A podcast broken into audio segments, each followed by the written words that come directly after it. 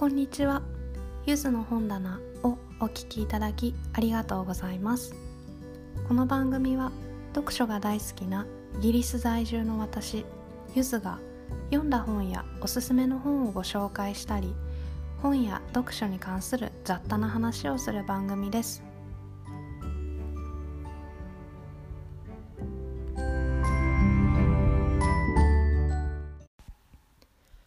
回は2021年5月の読書のまとめをしてみたいと思います。えまず、えー、今月読んだ総作品数ですが、えー、今月は13作品読むことができました。えとはいえ後ほども説明するんですけれども、えー、山本周五郎さんの「もみの木は残った」という作品を、まあ、4つに分かれているものだったんですけれどもそれを1つと数えていましたので。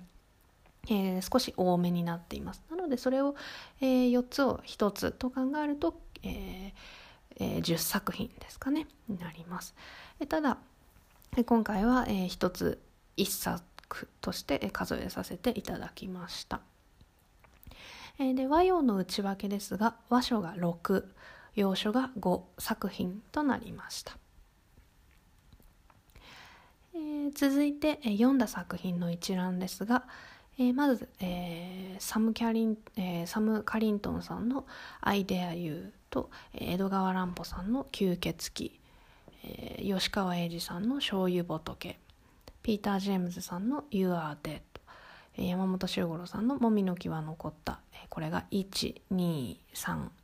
ですね。と、えー、アレックス・パバー、えー、パベ失礼しましたパバージさんですねの「えー、 Eight Detectives」と、えー、オスカー・ワイルドさんの「 Importance of Being Earnest」ですねと、えー、最後が、えー、トマス・モアの「ユートピア」ですね。えー、続いて、えー、今月のベストおよび次点の作品ですが、えー、今月のベストは、え、山本周五郎さんの「もみの木は残った」にしてみました。やはりあのとても素晴らしいなっていうのがあの自分の中での、え、読み終わった後の印象でこれまでも山本周五郎さん作品は読んできたんですけれどもそれとはまた違った印象を与える、え、いぶし銀作品だったなと思います。え、続いて、えー、辞典はアレックス・パベージさんの「エイト・ディテクティブス」ですねこちら、えーと、日本語翻訳版も早速出ているようで「第8の探偵」というものですね。があるようですのでこちらについては私の、え、ブログの方でもご紹介していますので是非、え、ご興味のある方は見てみてください。この「エイト・ディテクティブス」ですねあのイギリス国内でも評価が高くて読んでみたいなとずっと思っていた作品なんですが最初はこう本の趣旨というかどういう作品なんだろうっていうのが少し分かりにくかったんですけれども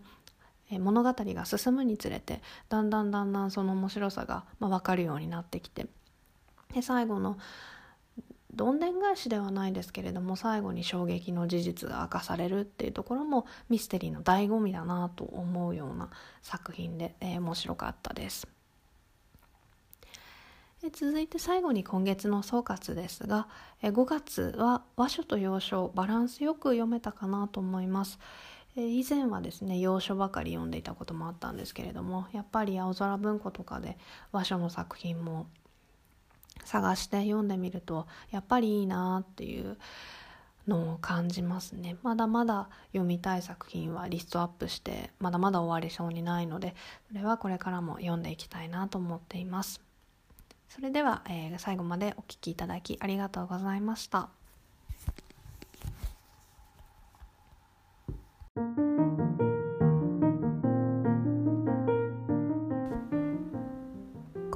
もお聞きいただきありがとうございました。ゆずの本棚ではツイッターやブログでも読んだ本の感想やおすすめをご紹介しています。また皆様からのお便りはお布施というサービスからお送りいただけます。励ましや質問トークテーマのご提案などお待ちしております。いただいたメッセージは番組内でご紹介させていただきます。またゆずの本棚ではサポートプランを作成いたしました。単発もしくは継続をお選びいただけます。お便りと合わせて各リンクはプロフィールページやエピソードページに載せていますのでご覧いただけましたら幸いです。それではまた次回も聴いていただけたら嬉しいです。ありがとうございました。